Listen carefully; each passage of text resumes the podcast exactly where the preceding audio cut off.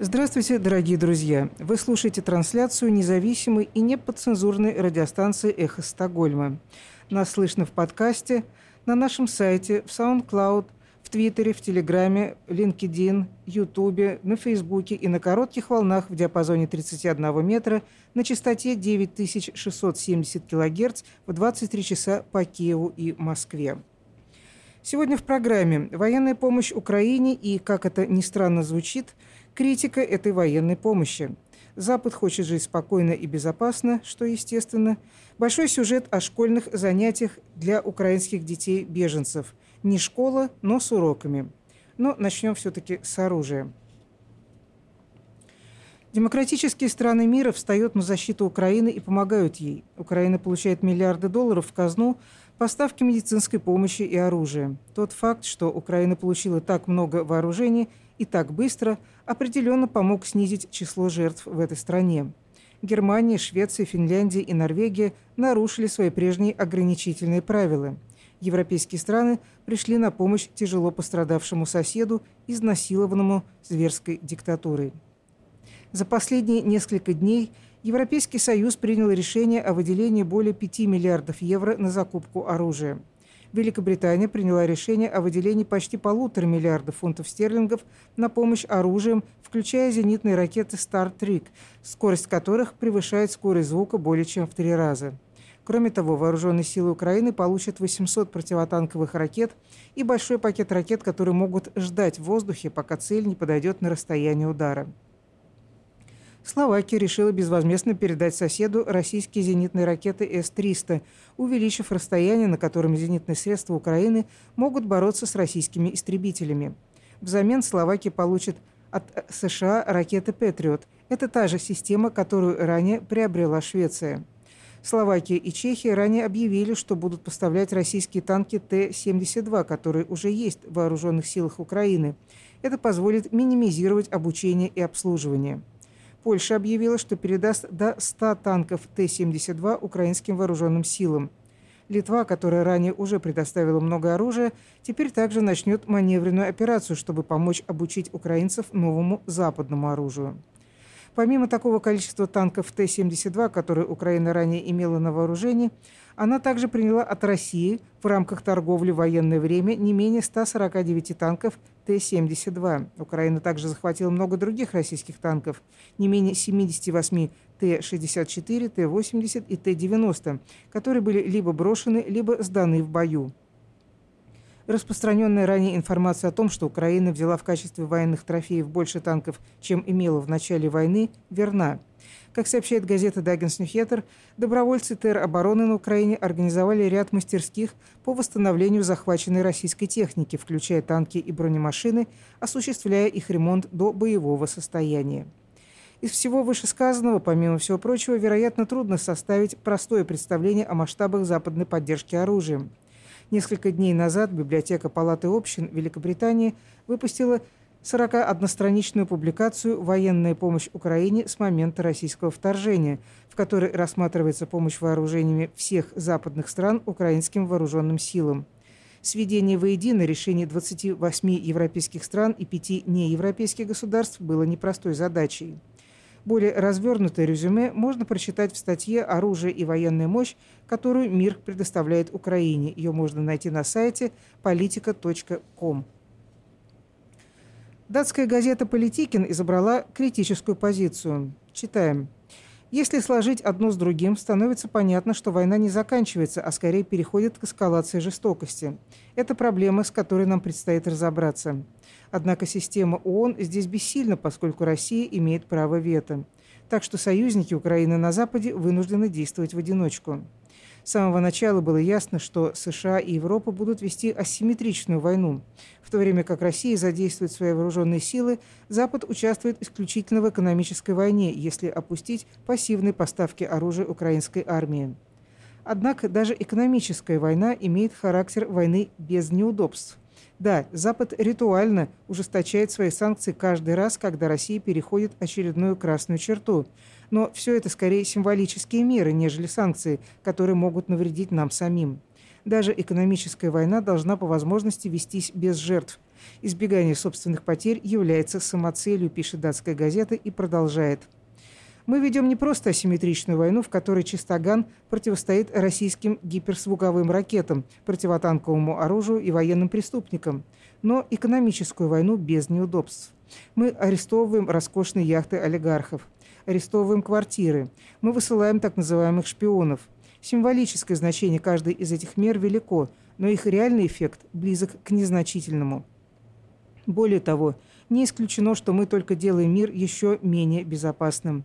Ведь задача шпионажа в значительной степени состоит в том, чтобы обеспечить большую уверенность в действиях противника, сделать его более предсказуемым и тем самым уменьшить количество возможностей для недопонимания.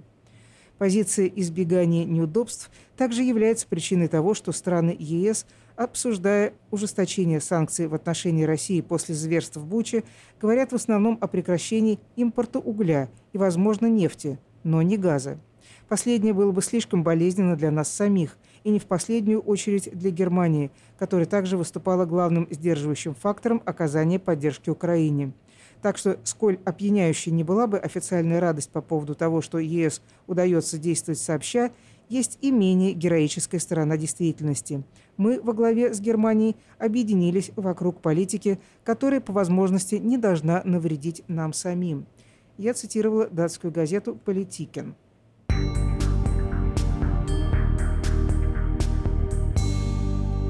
Мы продолжаем передачу понедельника. Школьного типа занятия для украинских детей проходят ныне два раза в неделю в Стокгольме в помещении Организации молодых христиан. Это совсем новый, но очень важный проект и для детей, это понятно, и для их родителей. Проект ведут две учительницы из Западной Украины – Алена Польовска и Лилия Микитенко – с ними беседует Максим Лапицкий. Эм, занятия проходят в трех направлениях. Это по возрастных категориях. Младшая школа – это ученики первых, четвертых классов. А, у нас сейчас есть 40 человек, также ведется резерв желающих. Но так как мы имеем некоторые проблемы с помещениями, те, мы а, выходим на то количество учеников, которое мы можем вместить точно а вы где преподаете? Вот здесь где-то или в школе Смотрите, а, у нас есть два, три помещения, с которыми мы сейчас работаем. Основной наш партнер – это организация шведская YCM. А, мы работаем с Давидом Э, Свантесон, угу. он э, нам предложил на первую нашу встречу эм, свои помещения. Здесь очень удобно, потому что есть классы для занятий, также есть здесь залы спортивные, угу. чтобы за занятия проходили разностороннее развитие. Плюс э, младшая школа у нас опекается Лиля. Тогда э, мы ей нададим слово, она расскажет, как э, происходит это другое помещение. И старшую школу вот только вчера мы начали занятия старшей школы. Это офисное помещение. Это инициатива шведская волонтерша, она дает нам свое помещение, и мы имеем возможность сейчас собрать детей. Мы стараемся использовать все возможности, мы находим контакты, ведем организационные переговоры для того, чтобы сейчас э, основное задание Э, задействовать как много больше детей, потому что потребность растет с каждым днем. Вот мы... Сколько у вас детей прибывает? Как, как-то какая-то есть э, такая Смотрите, динамика? Э, ну, динамика, например, мы создали Facebook группу, она действует не полных три недели, сейчас у нас 480 участников угу. на сегодняшний день, и с прогрессией очень быстро растет. На правду мы не ожидали э, такой потребности, скажем так, я сама мама, которая приехала с двумя ребятами, и некоторое время мы были в замкнутом пространстве, потому что также было очень тяжело определиться, и я понимала потребность эту как мама и как педагог. Мы рассчитывали работать с некоторым э, количеством детей, но сейчас это все очень-очень быстро движется, и мы с просьбами обращаемся к нашим шведским партнерам. Большая благодарность, что очень много людей отзывается, э, надают свою помощь помощь, но количество желающих еще быстрее растет, растет. потому что потребности наших увеличиваются с каждым днем. Что к инициативы, то как я э, уже мы говорили, что э, мы ставим акцент на базовых предметах украинской школы, чтобы идти за украинской программой. Сейчас с нами работают учителя украинского языка, математики, физики, химии, биологии и э, волонтеры по изучению шведского и английского языка. Но мы на этом не останавливаемся, мы, мы ищем контакты для того, чтобы это обучение было предметное и качественное. А, поэтому постоянно ищем ресурсы, э, открыты, открыты к, будь, будь, э, к любым идеям. Ну и нужно сказать, что мы работаем вообще с украинскими семьями, потому что а, очень много а, бытовых вопросов, очень много социальных вопросов, очень много мы сталкиваемся ситуациями, которые не до конца понимаем, как нам действовать. Поэтому мы сейчас объединяем и родителей. У нас есть такая инициатива проводить ряд э, лекций, консультаций по разным вопросам, которые сейчас актуальны.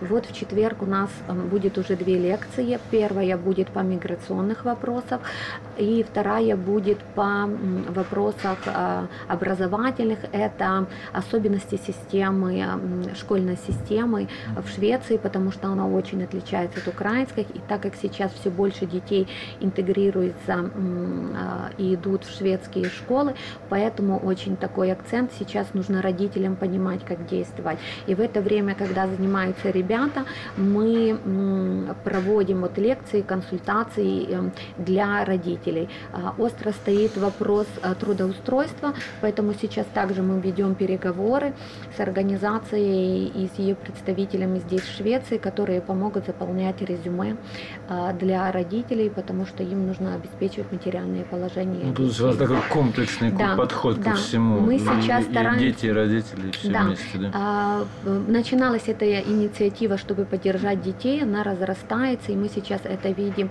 как такое пространство для украинских семей, разносторонние. А, сейчас мы работаем также, а, чтобы проводить некоторую терапию. Вот э, с ребятами у нас уже были занятия по арт-терапии, у нас также есть новое приезжие украинцы, художники, а, искусствоведы, психологи. Сейчас мы с ними а, входим в контакты для того, чтобы проводить такие занятия по психологической, эмоциональной разгрузке как с детками, так и с родителями. А, уже был в старшей школе проведен театральный тренинг, который в основу ставил понимание себя, ситуации, эм, немножко э, освобождение вот этих чувств, эмоций, которые у нас есть, для того, чтобы эти дети э, и взрослые э, имели ресурс интегрироваться, потому что должно быть желание. К сожалению, не раз приходят такие семьи, которые вообще не ориентируются и самостоятельно готовы принимать какие решения. Их нужно привести в чувство. Ну, то есть люди многие, что... я так понимаю, в апатии находятся какой-то очень сильной. Да? Я просто разговаривал тут с одним человеком, говорит, я ничего не хочу, я хочу только домой, вот такие да. настроения. Они не готовы просто э, эмоционально из-за того, что действия в Украине очень такие ну, серьезные, люди напуганы, и плюс еще изменение места проживания, как бы незнание обычаев страны, стороны, э, незнание языка это самое первое, с э, чем сталкиваются mm-hmm. люди, которые сюда приехали, и из-за этого они в большом стрессе.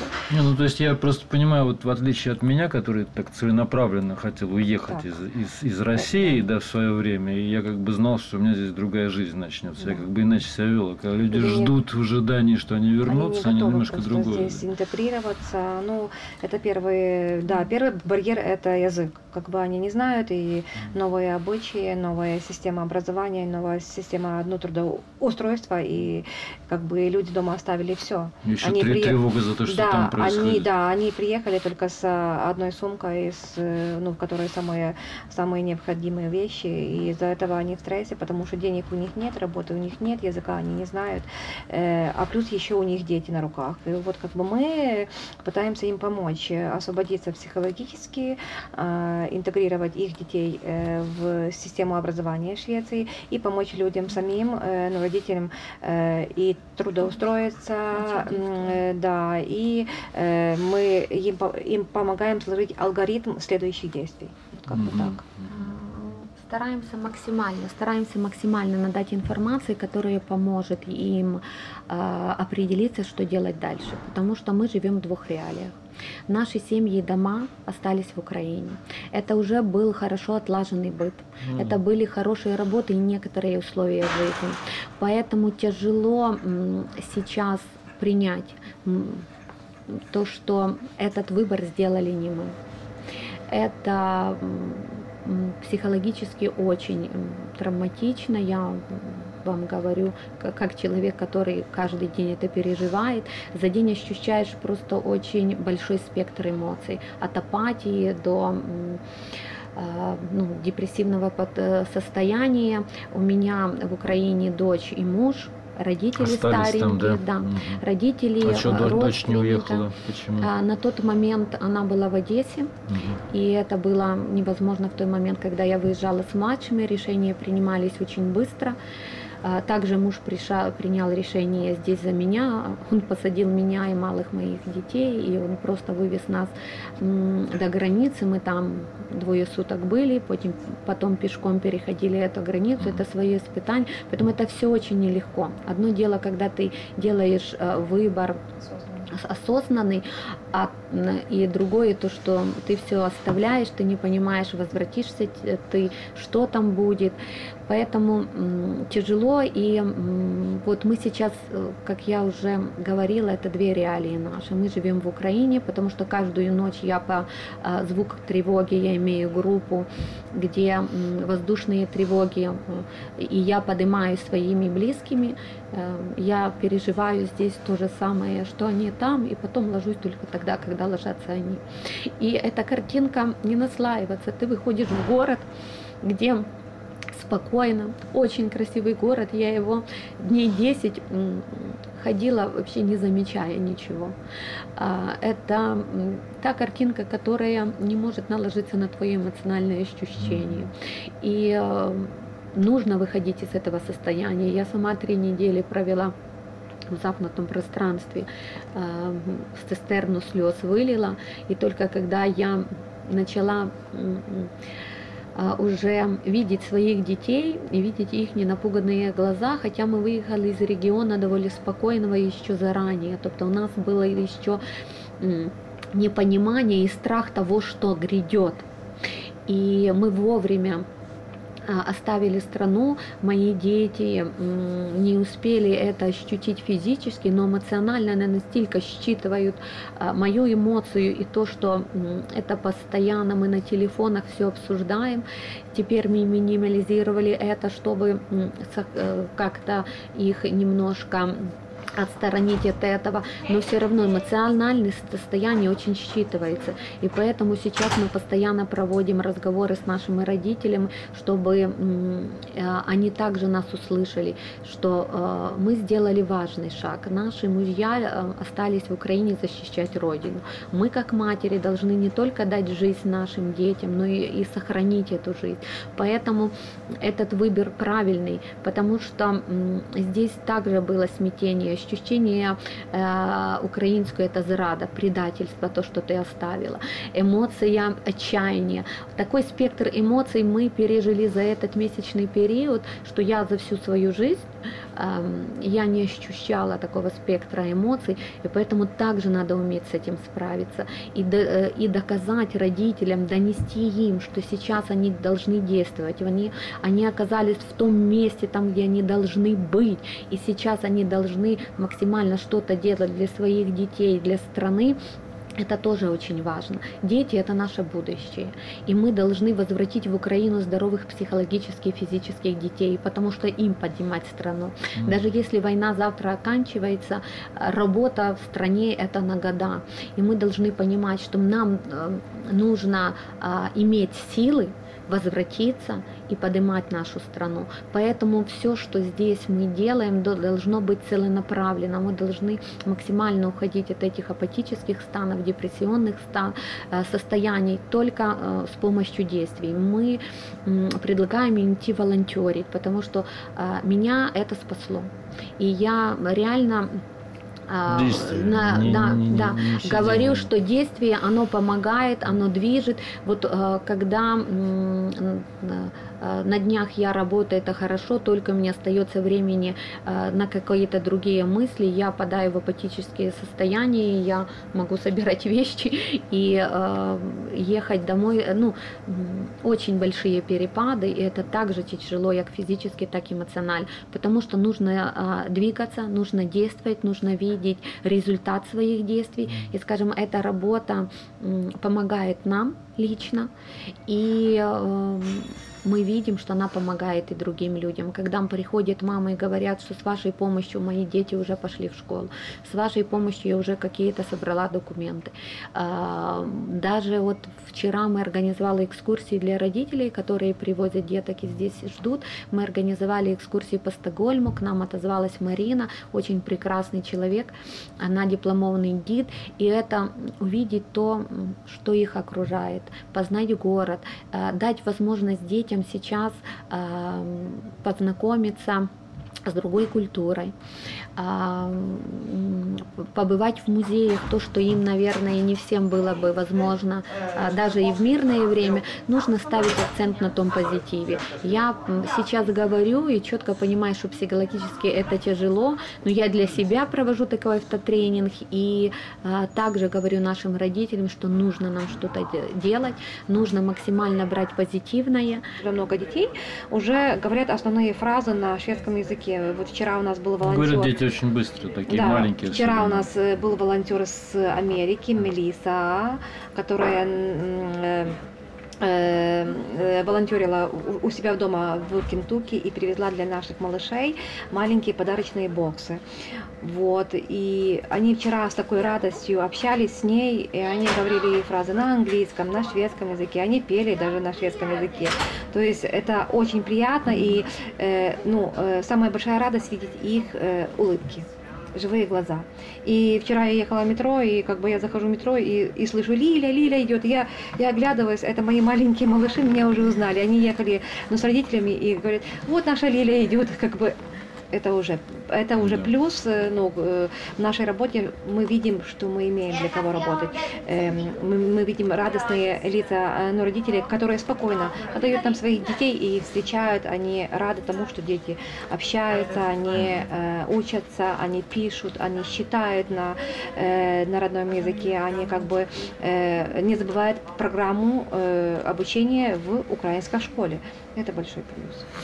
Я понимаю, вот вы здесь приехали, у вас тоже как бы экономически, как вы сами, сами обеспечиваете себя? Вот, как, как за счет пособия этого Нет, прожить да. невозможно. Да. Да? Ну, что-то что это, происходит да, у вас? но сейчас острый этот вопрос, потому что вся эта инициатива это на волонтерских. Угу. А, да, пособие нам выдали, но это пособие на взрослого 61 крону в день. Да, да. Для детишек в соответствии с возрастом 50 и 43 кроны. Да, на шведские цены очень-очень небольшие деньги, и, как правило, сейчас нас приютили те или другие люди, и время идет, и нужно бы уже им, их поблагодарить и как-то выходить на свой уровень экономический. Это ну, наиболее острый вопрос, который сейчас мы столкнулись потому что ну, никакого сейчас никакого финансового обеспечения мы не имеем, и это тяжело также по работе с украинскими учителями волонтерами. Количество педагогов, которые сейчас есть в Стокгольме, очень большое. И когда мы делаем как, какие-то объявления о том, что нам нужны учителя, очень большое количество отзывается, но проблема в том, когда они слышат, что это на волонтерских засадах, они им неудобно, но они отказывают нам, потому, ну, потому что, что им, им нужно материально. Я все это прекрасно понимаю, потому что мы слили точно такой, в такой же ситуации, и для нас сейчас это вот острый вопрос, как долго мы сумеем вот еще это все да. А, тянуть, это тяжело. А у нас был очень хороший учитель математики, мы благодарны за те уроки, которые она проводила с нашими ребятами, но на прошлой э, неделе она пришла, сказала, что уже нашла работу не по специальности, но она готова идти, потому что она также с двумя детьми. И вот сейчас у нас снова стоит вопрос учителя математики.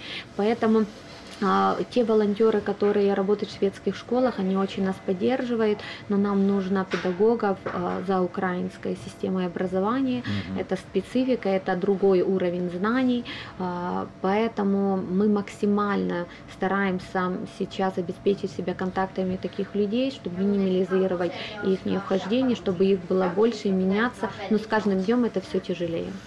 Ну тут, наверное, надо подключать как-то швед, шведских людей, которые могут обеспечить контакты с какими-то там ну, с да. школьным, школьной системой, которая могла бы каким-то образом тоже Если бы у нас была бы возможность да? Э, оплачивать работу наших учителей, нам было бы, ну как бы, им было бы, им да. был бы плюс, потому что они были бы заняты, да. и за это они не бы получали деньги, ну и как бы и это был бы и опыт работы какой-то у них. Ну, это, это самый такой острый вопрос ну, из-за того, что... Это, это, это надо решать с какими-то шведскими да. органами. К сожалению, к сожалению, это. да, на, у нас мало, мало информации, угу. мы не имеем таких контактов, такой возможности, как это все. Скажем так, мы много сейчас делаем действий по ситуации с дня на день. У нас все очень идет динамично, не всегда шведы успевают за этим движением, потому что у нас есть инициатива. Ко мне, например, звонит, э, звонит волонтер и говорит, вот я готова с вами поработать, мы практически за день, за два это все организовываем, аудитории всегда достаточно, поэтому все приветствуется, но в таком темпе мы работаем, а, что постоянно какие-то наращиваем контакты. А, скажем так, сейчас не очень физически в нас Э, хватает времени заняться властным трудоустройством, но каждый день эта проблема углубляется на правду. И я уже также говорила, вот мы между собой говорили, насколько долго сейчас мы сможем продержаться, продержаться поэтому что... перебиваемся, но э, эмоциональную часть это сейчас заполняет полностью. Для нас это очень тоже важно.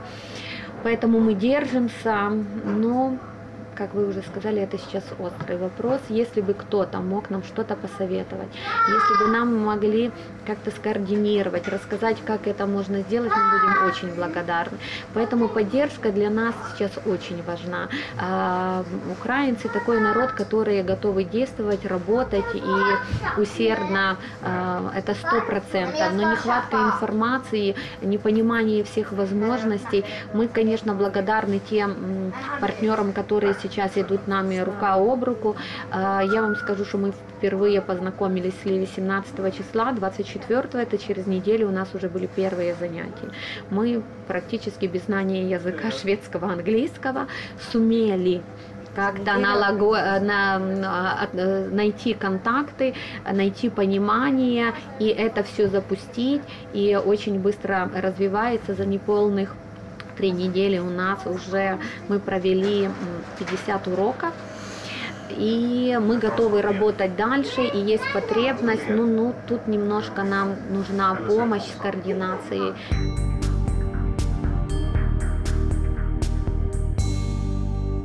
Передача «Эхо Стокгольма» подошла к концу. Я благодарю моих коллег Максима Лапицкого и Юрия Гурмана, а также руководителя проекта Ральфа Персона, техническую поддержку в лице Кристера Тарина и менеджера по социальным сетям нашего учредителя интернет-провайдера фирмы Банхоф Маркуса Эриксона.